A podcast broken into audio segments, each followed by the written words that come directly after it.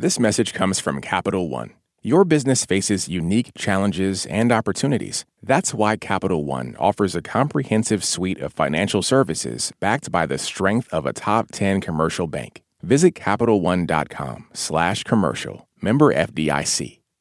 Hey, Throughline listeners. We hope you're doing well. We are currently at work on a new episode. It will be out this Thursday. But this week, we wanted to bring you something extra. It's part of a new podcast series from our friends at NPR Music. It's called Louder Than a Riot, and it's about the relationship between hip hop and mass incarceration. And the first episode is about the history of that relationship and the role of a conspiracy theory in shaping how people think about it. We hope you like it, and if you do, check out the whole series. It's really great. Here's the first episode of Louder Than a Riot. Heads up before we begin this podcast is explicit in every way. Back in the spring of 2012, somebody took the time to generate a Gmail account. Username John Smith.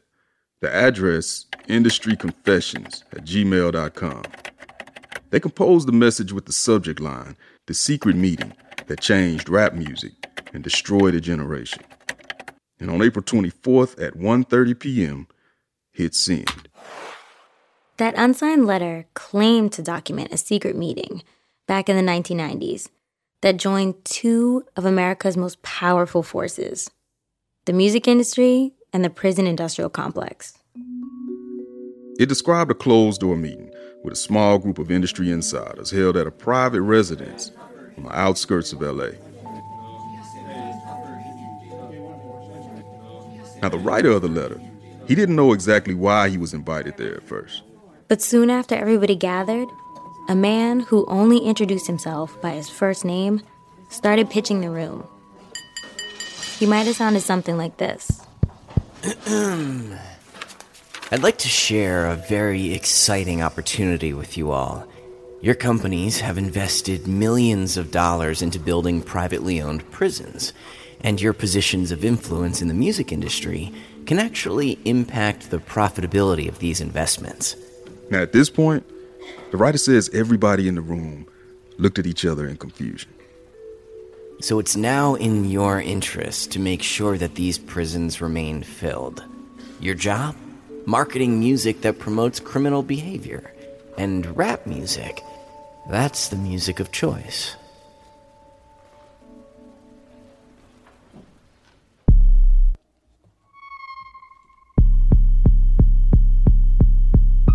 From NPR Music, this is Louder Than a Riot, where we trace the collision of rhyme and punishment in America. In our first episode, we look at the interconnected rise of hip hop and mass incarceration over the last 40 years. And we ask if the conspiracy letter is really fabricated, then where's the lie?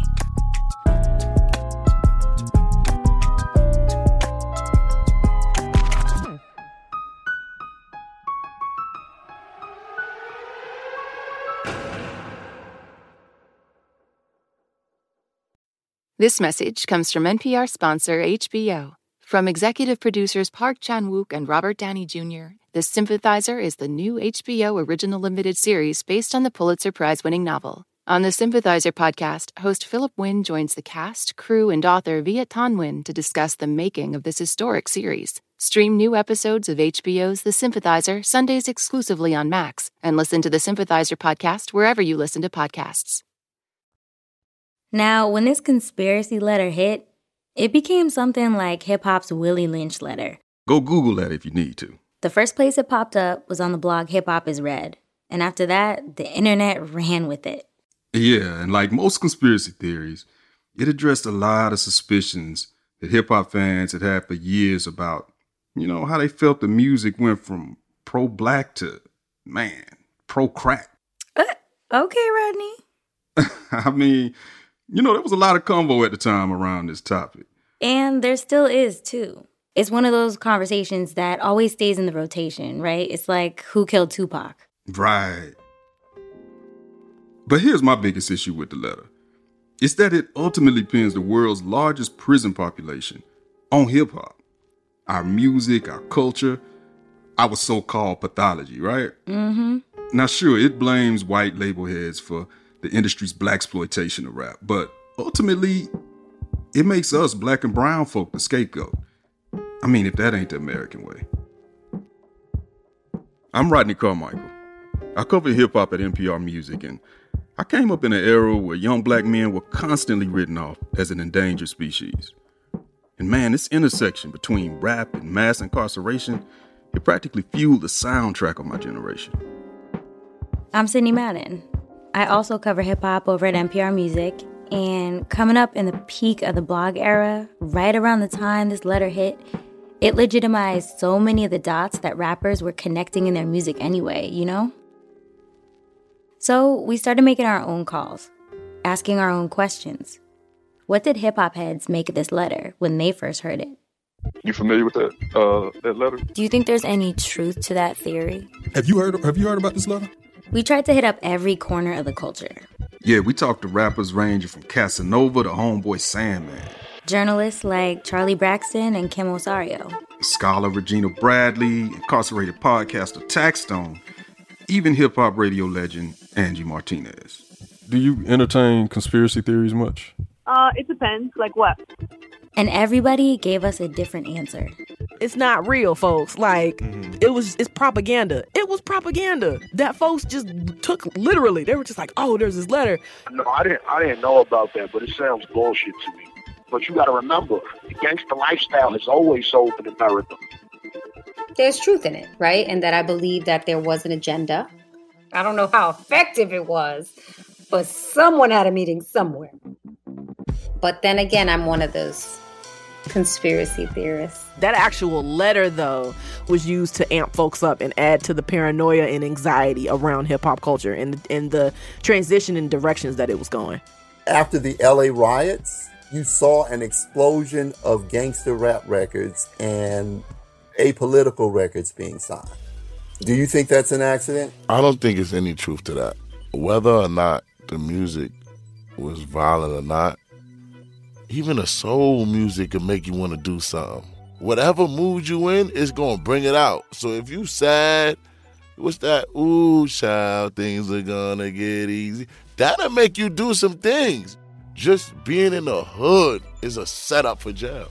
The correlation between the image of people of color that is being pumped, you know, through the media and incarceration it's such an obvious thing that I guess it just occurred to me without knowing about that letter. You get big business people involved, and whatever they think is going to make them money, it's, it's not necessarily for the, the benefit of the art form or the benefit of the people making the art forms. Are you doing a podcast on that? Because I would listen. Well, yeah, we kind of are. okay. All right. I'm interested. I'm definitely interested.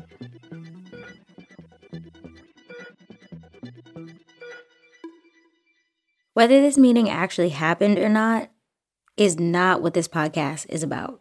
But the hype around this letter, fake news or not, it really tells us that the fear and the paranoia around how the criminal justice system disproportionately impacts black people in this country is very real.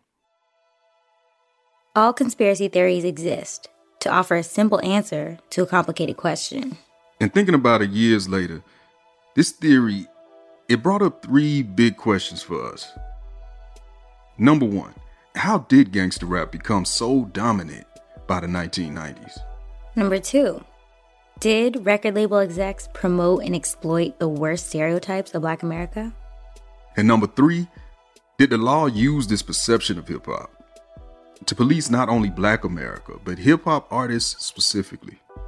These are questions that have been bubbling under the surface and that the culture's been debating for decades. And the latest boiling point came this past summer when the fight for Black lives took center stage once again after police killed George Floyd in Minneapolis.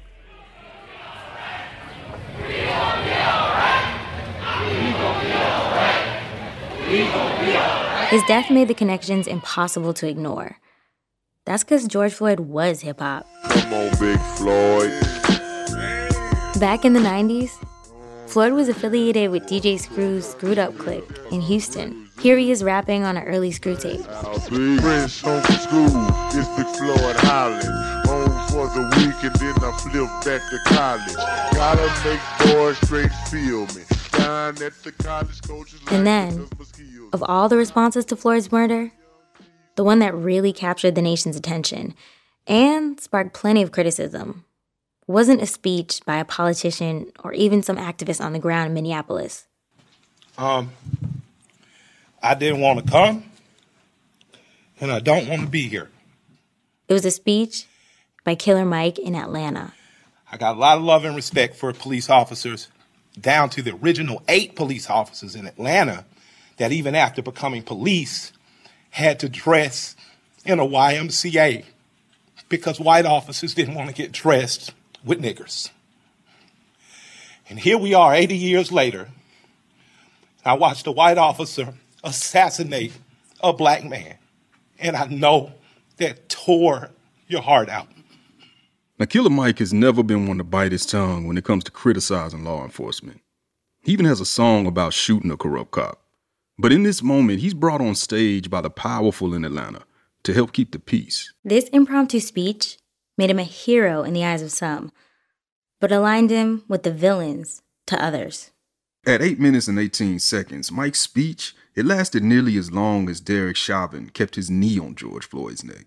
And this whole time, you can hear Mike walking this tightrope between outrage and responsibility, between trying to cool people down, but also empathizing with why they were so fired up in the first place. I'm mad as hell. I woke up wanting to see the world burn down yesterday because I'm tired of seeing black men die. Now, when I sat down with Killer Mike in Atlanta, where we both grew up, it was six months before the George Floyd protest popped off. We had a whole different kind of conversation about policing. Digging into our first big question, how gangster rap became so dominant back in the day, we talked about what changed and what hip hop was responding to at the time. And one of those things was the way black and brown folk were being policed. Well, Mike, thank you very much, man, for Ryan, making what's up? time out for us. Thank you for having me. Now, at 45 years old, Mike is just about the same age as hip hop and the tipping point of mass incarceration in America. He was raised by his grandparents, but peep this his father was a police officer. You know, what I learned from my father was the system. There's no disrespectful way to say yes or no ma'am. If you see the police driving north, walk south. This is how you handle yourself at police. On the other hand, Mike's mom's, man, she was a hustler, legal and illegal. The lessons I got from my mother was this is how much it's worth. This is how much you chop up. This is what you sell it for. Don't work for another man. You can go out on the corner and you can t- you can determine your own fate. Now, Mike doesn't like to be pigeonholed as a conscious rapper. I mean, he loves his weed and going to strip clubs with his wife. But, you know, he's never shied away from talking about politics. In his raps and his interviews, even out on the campaign trail. You know, you were really kind of on the forefront of really looking at criminal justice and I guess how it intersects with our community um, historically, but also, you know, currently, especially in terms of rappers. Yeah, for this generation, I'm on the forefront. I, I'd like to proudly announce that rap has been doing that since day one. So who do you who do you uh, count as the, the the cats that you see following in their legacy? when Oh man, shit! If you listen to Grandmaster Furious Five, they were talking about the, the troubles of the world and the ills. Yeah, this story has to begin with the message. It's only right. I know, right? I mean, like every other kid I know from my era, Flash and the Furious Five, and they smacked me cold across the head when they dropped this joint in 1982.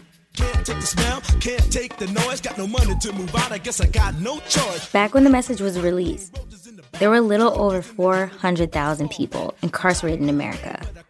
That's a fraction of what the total is today. Don't push me, cause I'm close to the edge. The song is a cry for help, but it's really a condemnation. Black and brown folk in the South Bronx were close to the edge, man. And Reaganomics was not trickling down. Because that same year, in October of 1982, Ronald Reagan launched a war on drugs like America had never seen before. Good evening. Nancy's joining me because the message this evening is not my message, but ours. And in this speech four years later, the Reagans doubled down with the Just Say No campaign. Drug abuse is not a so called victimless crime. Drugs are menacing our society. They're threatening our values and undercutting our institutions. They're killing our children. So, to my young friends out there, say yes to your life. And when it comes to drugs and alcohol, just say no. Reagan increased the size of federal drug control agencies, enacted mandatory minimums in sentencing, and introduced America to the no knock warrant. That's when the state and federal prison population really started ticking up. From 1980 to 1987, it increased 76%, reaching half a million people for the first time in history. At the time, Killer Mike was just 12 years old. We grew up in a little A-frame house, two bedroom, one bathroom, you know, about eight, 900 square foot. Yeah, Mike grew up right on the edge of the historically black Collier Heights, sandwiched between prosperity and the projects. So my community was a true black community, and because you had people like my grandparents who were a nurse and a dump truck driver, and within three streets, I was right next to the largest black real estate developer in the country. So I got a chance to see black people in total. So all my heroes and villains were black. Now, Mike is old enough to remember what life was like before the era of mass incarceration. Because his coming of age, it really coincided with the crackdown brought on by the war on drugs. 84, 85, 86, even 87, the cops were guys in blue uniforms. You know, they talk to you first, give you a firm talking to, even take you home. 87, I shot a bird at a cop. They put me in the car, took me home to my grandfather, had a firm talking to.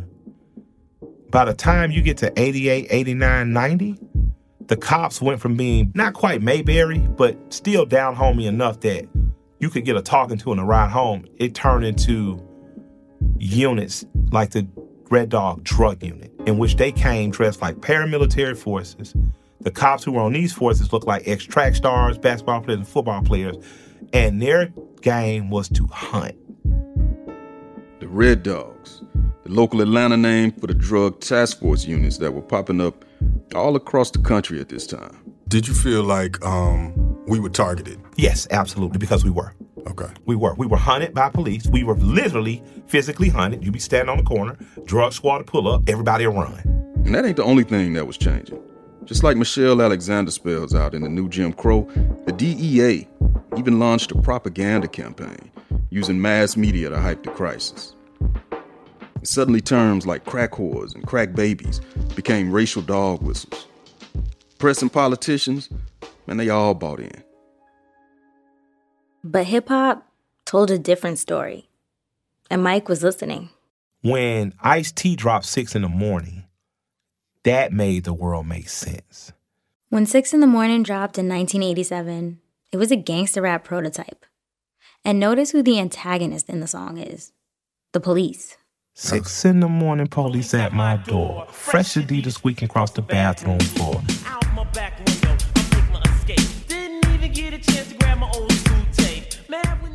So before you had dope boys, that like we wanted to be a player. You know, player was someone from the underworld, pimps, hustlers, gangsters, bank robbers. So man, he was saying what I was seeing around my mother's circle. Fucking blue lights, LAPD. Searched our car, their day was made. Found a Uzi 44 and a hand grenade. He was describing it honestly, beautifully, poetically, but it was the most honest music. And the only music I had heard as honest was when I hung out with my grandpa and I listened to the blues. So I immediately understood, oh, this is my blues. Yo, I love how he says that hip hop is his blues. Okay, so back to our original question Why did gangster rap become so dominant? At its core, gangster rap was a product of the drug war, a reaction to mass incarceration, not the other way around. And once the music started to mirror these certain stereotypes around black criminality, I mean, it really became an easy sell to white America. And that meant records selling by the million. Of course, it's more complicated than that, too. It's a constant balancing act between authenticity and commodification.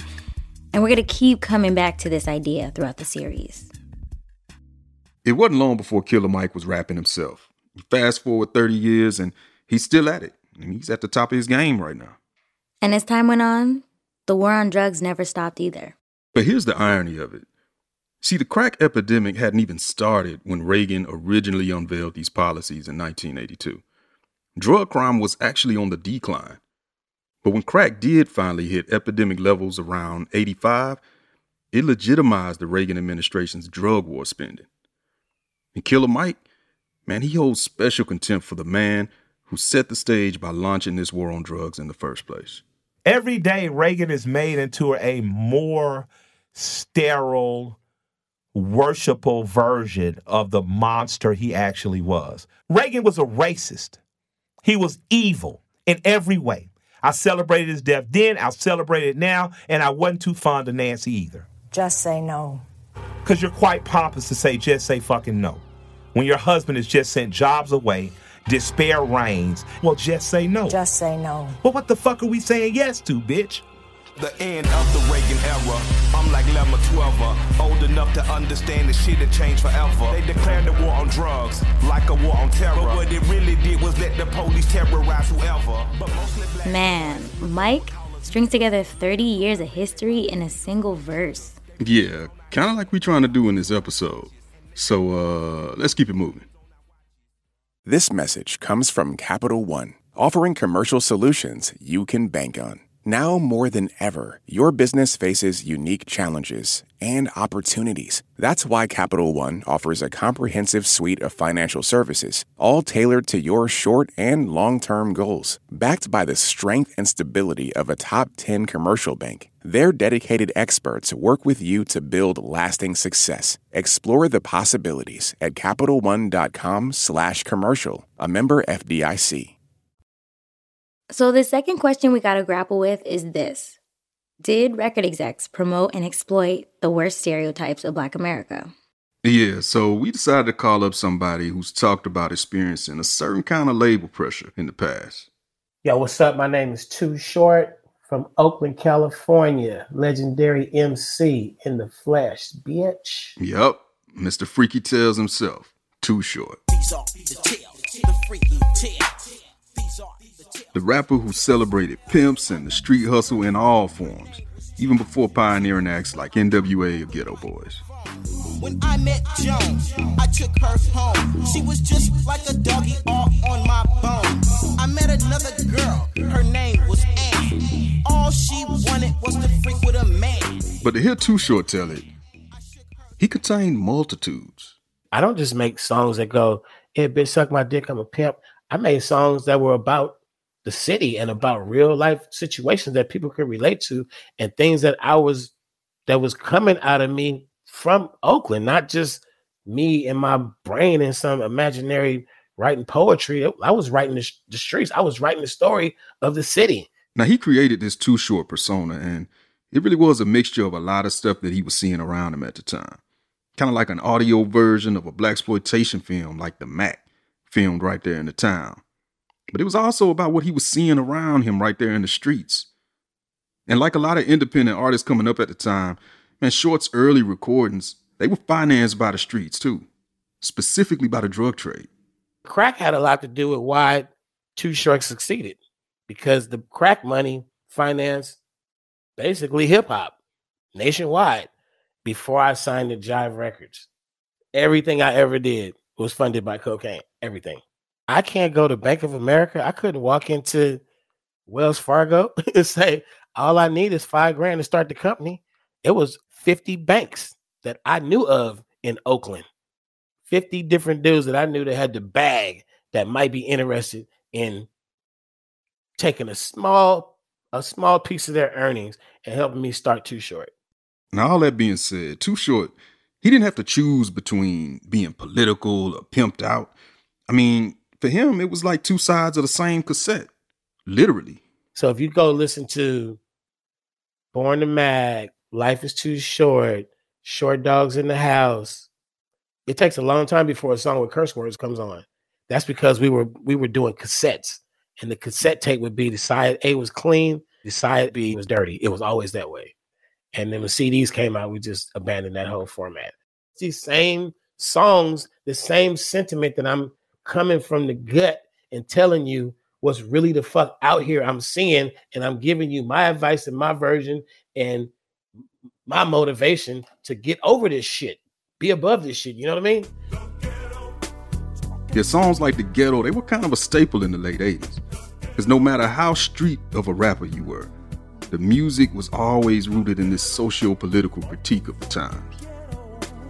Even though the streets are bumpy, lights burned out. Dope fiends die with a pipe in their mouth. Old school buddies not doing it right. Every day it's the same and it's the same. But things started to change after 1992, right around the time when Death Row Records started turning out hit after hit. Bow wow wow, yippee yo, yippee yay, doggy dogs in the motherfucking house. Bow wow wow, yippee yo, yippee yay, death rows in the motherfucking house. Bow wow wow. Rap was exploding.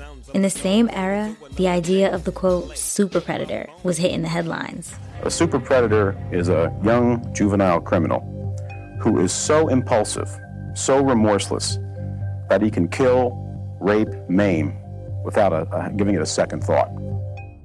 Now, even before Professor John DiIulio created the term in 1995, politicians were using the same rationale to create public policy. You must take back the streets. And you take back the streets by more cops, more prisons, more physical protection for the people. That's then Senator Joe Biden addressing Congress in 1993. Yeah, the same way there's bipartisan support for criminal justice reform today, both sides were competing back in the early 90s to see who could be tougher on crime. And, Madam President, we have predators on our streets that society has, in fact, in part because of its neglect, created. They are beyond the pale, many of those people. We have no choice but to take them out of society. Joe Biden actually drafted the Senate's version of what would become the largest crime bill in the history of the U.S. the Clinton Crime Bill of 1994. Leaders on the left, they lined up in support of it. But last year, Biden expressed regret for his role in turning this bill into a law. And in his current race for the White House, he's been calling for new reforms, like reducing mandatory minimums for drug crimes. Yeah, but back in the 90s, man, that was a whole different time. I mean, even Ice Cube flipped the term predator to personify white America's worst nightmare, all while subverting those same racial stereotypes. I am the predator. Before DiIulio coined it, Cube understood the predator was just America's code word for the young, black, and dangerous. And the editor, here comes the predator. See, DiIulio's concept, it migrated from academia to pop opinion just in time to justify America's lock 'em up mentality. They are not just gangs of kids anymore. They are often the kinds of kids that are called super predators. No conscience, no empathy. We can talk about why they ended up that way, but first we have to bring them to heel. Now, Hillary Clinton has since apologized for that comment in recent years, and so has DiIulio. He's even said that he wishes he never created the term super predator. But you know what? The impact of this bill and the term super predator, it never really died. The stigma stuck. And today there's 2.2 million people locked up, and about a third of them are black. And keep in mind, black people only make up about 13% of the country's whole population. And so, yeah, this entire time, mass media has been getting rich fueling these perceptions. Which brings us back to our second question Did label heads intentionally promote and exploit the worst stereotypes of black America?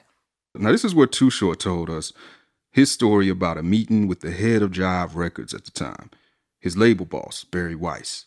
I remember Barry Weiss calling me and saying, you know, Death Row and Snoop Dogg are kind of doing your style better than you. And they're being more successful than you because they're not holding back and they just being raunchy. Like, you know, you should you should probably just outdo them at what you do. And he was like, he was like, I feel like you should just make a dirty fucking album. Just the dirtiest fucking album. Yeah, this is Barry Weiss telling Too Short, who basically pioneered sexually explicit rap, that if he wants to move more records, man, he's got to get even dirtier. And it was he was saying it like that. And I'm like, I'm like, that's a good idea. It's like that Too Short making a dirty X-rated album. And I said immediately, the same conversation, didn't have to leave the table and come back with terms and nothing. I was like, well, you know, if I do that, I got to follow it up with the exact opposite. And I got to make a positive album. and was going to be this motivational album that had songs that had no cursing, if you know, motivational songs. And at one point, I remember how they would start pushing it off. I'm like, well, let's do the positive album. It's like, no, it's not. It's not time for that right now. We gotta get this is the shit. Like, do this, do that. So yeah, I mean, that's kind of the answer to our question, right? Did the recording industry push these kind of stereotypes? Well, yeah, in this case at least they definitely did. It's not exactly a conspiracy of pushing subliminal agendas to fill private prisons. But you know what? You see how market demand is part of the equation. And it's also individual decisions made by executives about artists on their label. By the way, Too Short, he never released that conscious album. His music stayed dirty, maybe even got dirtier. We also reached out to Barry Weiss for this story, who declined to comment yeah, but there are other industry bigwigs who've responded to these kind of questions before. Jimmy Iovine, who ran Interscope Records back in the day. Of course, that was Death Row's distribution company. He talked to Sway on Sway in the Morning about his role behind the biggest and baddest gangster rap label of the 90s. You know, Death Row, uh, the, the messaging that it was perpetuating at that time to us was like, man, I don't see nothing wrong with it. They're talking about what we see on the streets every single day. Uh, but to a lot of folks, not everybody in the black community at least felt like this messaging was healthy for the community. Did you at any time listen to some of the music and go, hey, fellas, you know, this might be pushing it too far? Well, you see, I come from a background mm-hmm. of where artists are are allowed to create anything they want to create. That was my history. That's all I knew. It's it's, very, it's a very complex issue, you yeah. know, that I've dealt with on certain levels and I've had conversations about. But if that's Dre and Snoop's truth, I'm I've, I, I, what am I supposed to do? I'm, yeah. I don't know. I, I, I, I don't. Um, I always felt that artists should be able to express themselves, and I still feel that way. You still feel that way. See, this is so much bigger than Too Short. But if you really want to understand why this conspiracy letter had so much traction in the first place, you got to listen to where Too Short took it when I asked him if he believes the letter is true the entire image of I'm a motherfucking thug is fucking brainwashing. It's fucking rock yourself to sleep brainwashing. It's a tough guy. We we brag about we brag about the trap. What the fuck do you get caught in in the trap? A fucking prison cell or a coffin? How the fuck are we bragging about the trap? How fucking brainwashed could you be from civil rights the civil rights movement to go, I'm a fucking thug, bitch. Yeah, I'm in the trap. What the fuck? If you went into a civil rights meeting and said, uh, Mr. Martin Luther King, I'm a thug from the trap. Everybody in the damn church try to save you. I mean, what would Dr. King have to say about blow the whistle? Mm, okay. like, Short is one of the kings of misogynoir. Come on. He definitely is. But I think that's what makes his rant about trap so ironic, right? I mean, even Too Short feels like rap has devolved. If that ain't some generation gap thinking for you, I mean, it's the same kind of thinking that fueled a lot of the fears and paranoia represented in the letter in the first place. Mm. And you know, Too Short, he can believe what he wants to believe about trap music. But Rodney, he's not taking responsibility for the fact that back in the day, he personified so much of the same things he's calling out trap for. Well, I kind of asked him about that. So how do you how do you reconcile the fact that in some ways, just like you're laying out, you might have been kind of I mean, do you see yourself as potentially as a as a pawn in this in this, you know, criminalizing of the culture in it's, terms of you? Am I a pawn? I'm not in. I'm not. I wasn't invited to the board meeting. I'm not in the fucking meetings. Like I can't. I can't push the agenda in hip hop music back to where uh, positive songs are what we like more. But if you back hip hop up against the wall, something similar to a situ- situation we're in now, you come out this motherfucker in dire need of of some kind of guidance. Hip hop is gonna step up. It's gonna be forced to. Like we in a minute, we'll throw these fucking chains away and start speaking about survival in a minute if that became our life. Yeah, but what happens when the genre that's always been the most vocal critic of over policing becomes the target of it?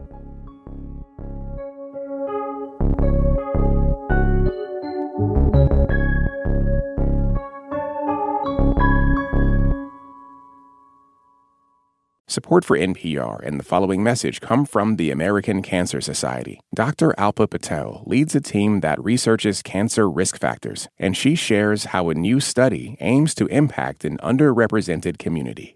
My greatest hope for the Voices of Black Women study is that it will help us understand and identify culturally tailored ways to change and really eliminate the unacceptable disparities for future generations of Black women as it relates to cancer.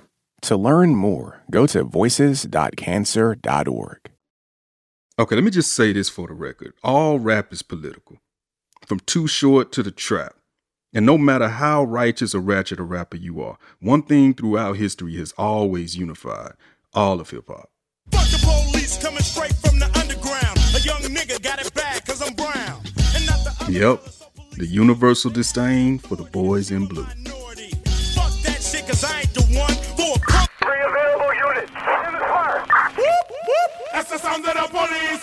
Whoop, whoop. Why is the police steady knocking at my door? I got a grudge against you blue suits, black suits, white suits, and state troops. Fuck the police! Fuck the police! Without that badge, you a bitch in the head. Pop, pop, hook up, don't see me on the low key. These fucking police can't touch me. These fucking police can't touch me. These fucking niggas can't. Look how I'm living now. Police be tripping now. Yeah. That's the sound of the beast.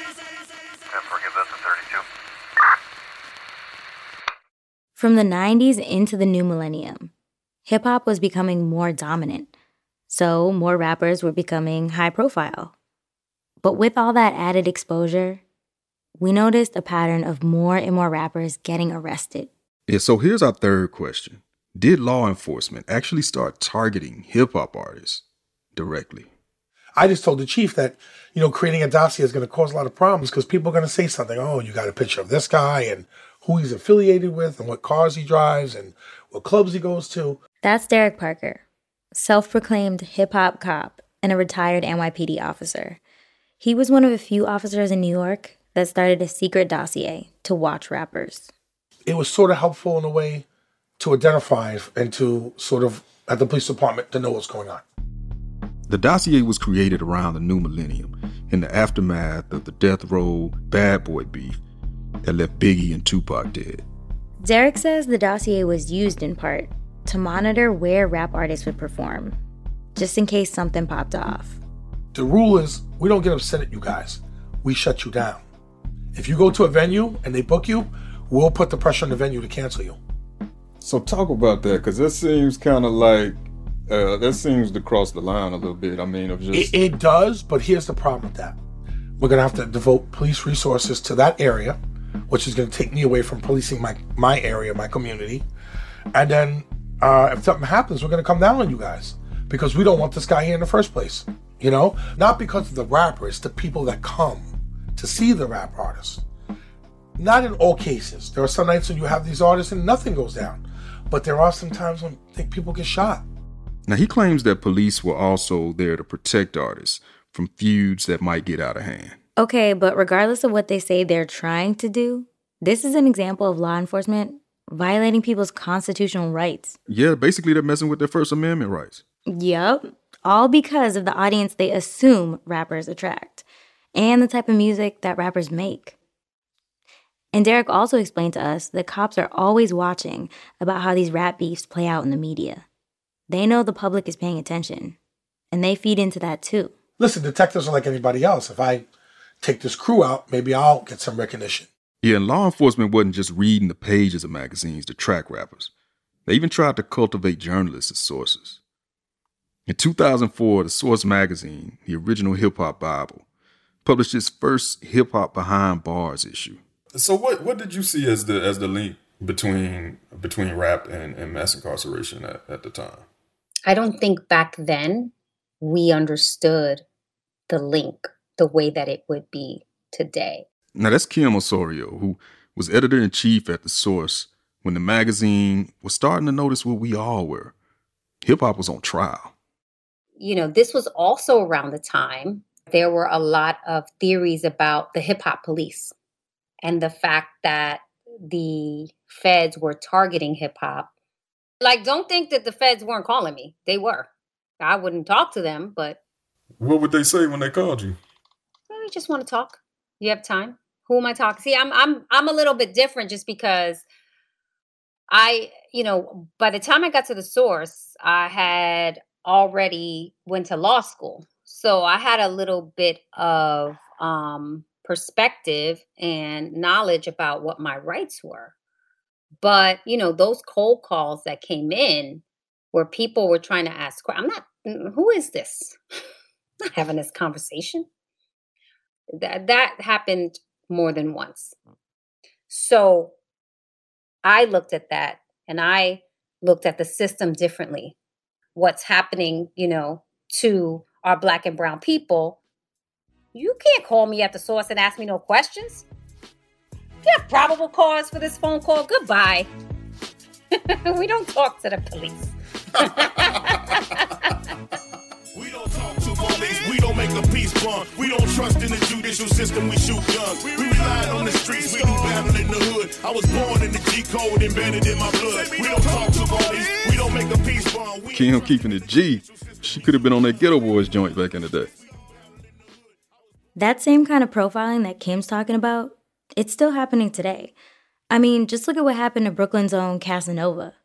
Casanova's got a criminal past, and he spent pretty much his 20s in prison for armed robbery. Yeah, that song Jail Call from his 2019 album, man, it's about as raw and real a prison testimony as you can get. Have you ever thought of suicide? On a jail call while your mother cried? Pick up, I'm on a jail call. Jail call is everything you don't see and or you don't hear about prison. Because even going to jail as a young kid and just coming home, it was never talked about. It was like, yo, yo, you big bro. Yo, what you was doing in there? Yo, yo, you know I knocked out what you call it from? Everything was just bragging. There was no pain being exchanged. What did you learn being incarcerated? I learned a lot. You know what I'm saying? I learned I wasn't good at robbing. like I said, when you don't get caught for something, you tend to think that you got away with it. And then when you finally get caught, you understand how stupid you was.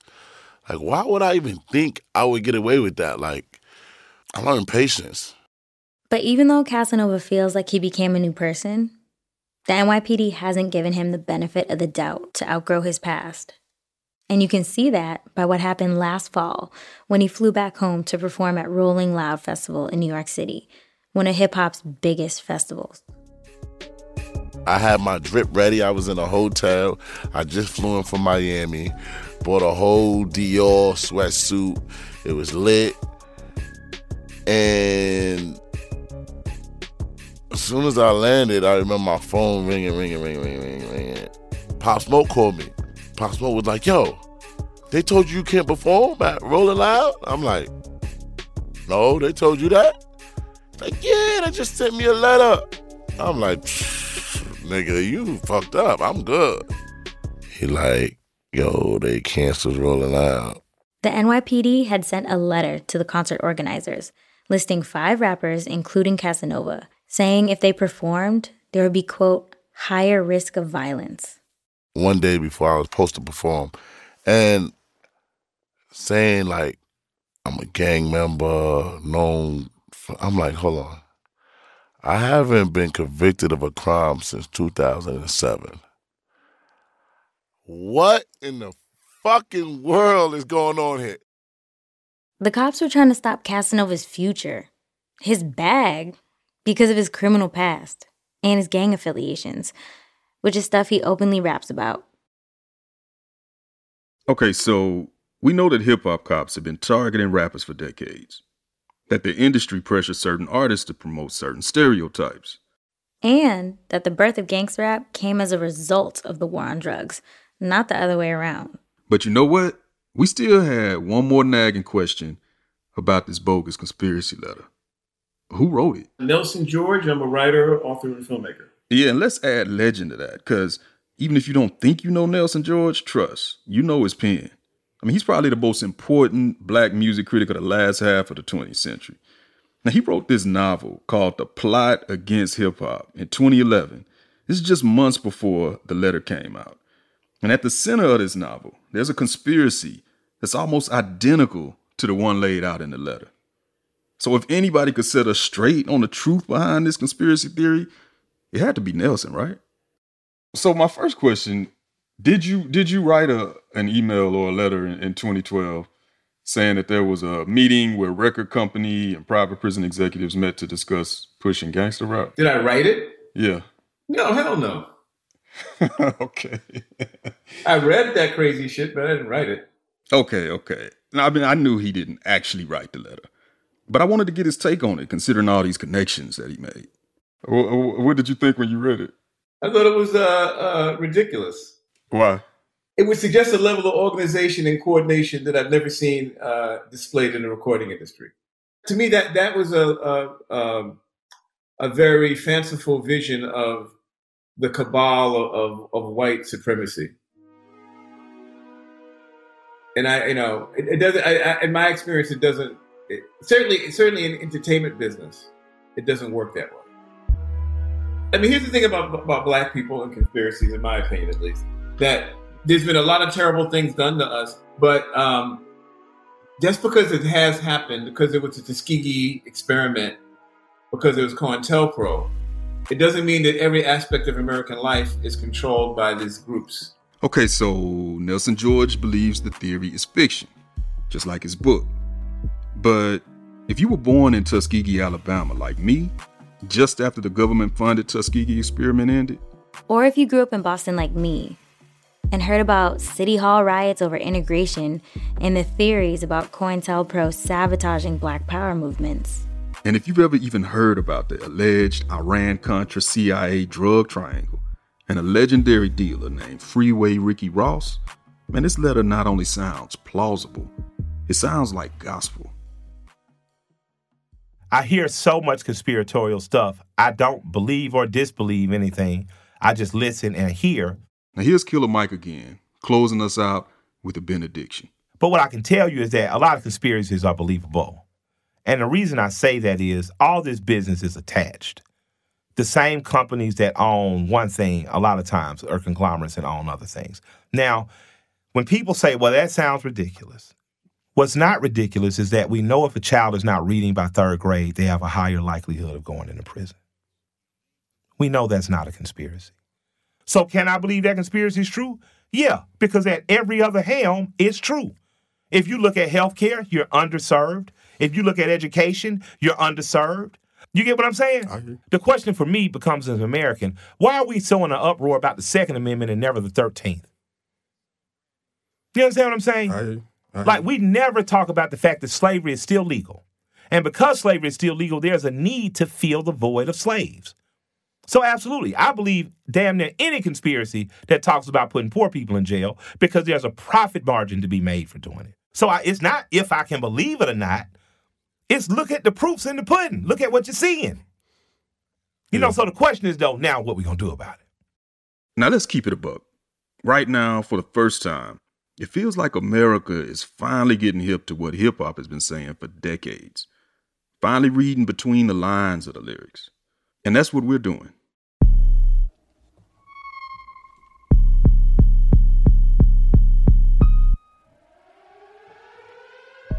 Each episode this season, we're going to break down a different aspect of the criminal justice system. And we're going to do it by telling the stories of those who lived it the rise, the fall, and everything in between. And every step of the way, hip hop is going to be our guide.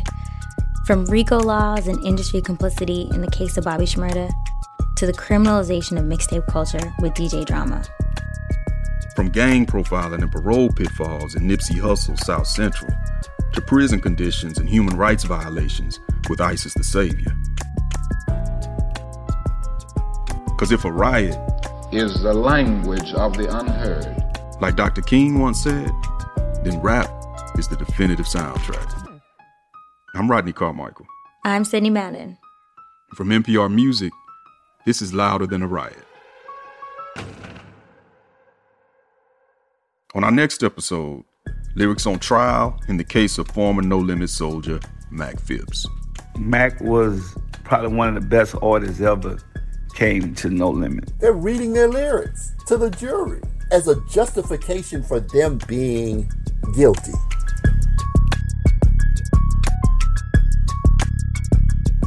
This episode was written by me and Sid and Matt Ozug. Michael May edited this one with help from Chiquita Paschal. It was produced by Adelina Lancianese and mixed by Josh Newell, with help from Dustin DeSoto and Sam Leeds.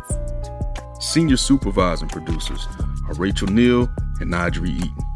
And shout out to the bigwigs Steve Nelson, Lauren Onkey, and Anya Grundmann. With original music by Kassa Overall. He's a dope artist, y'all should check him out. Mm-hmm. Our digital editor is Jacob Gans. Our fact checker is Greta Pittenger. And special thanks to everyone who lent their time and expertise to this one. Hit us up on Twitter at Louder Than a Riot. Subscribe to us in your podcast feeds, obviously. And if you want to email us, we're at louder at npr.org.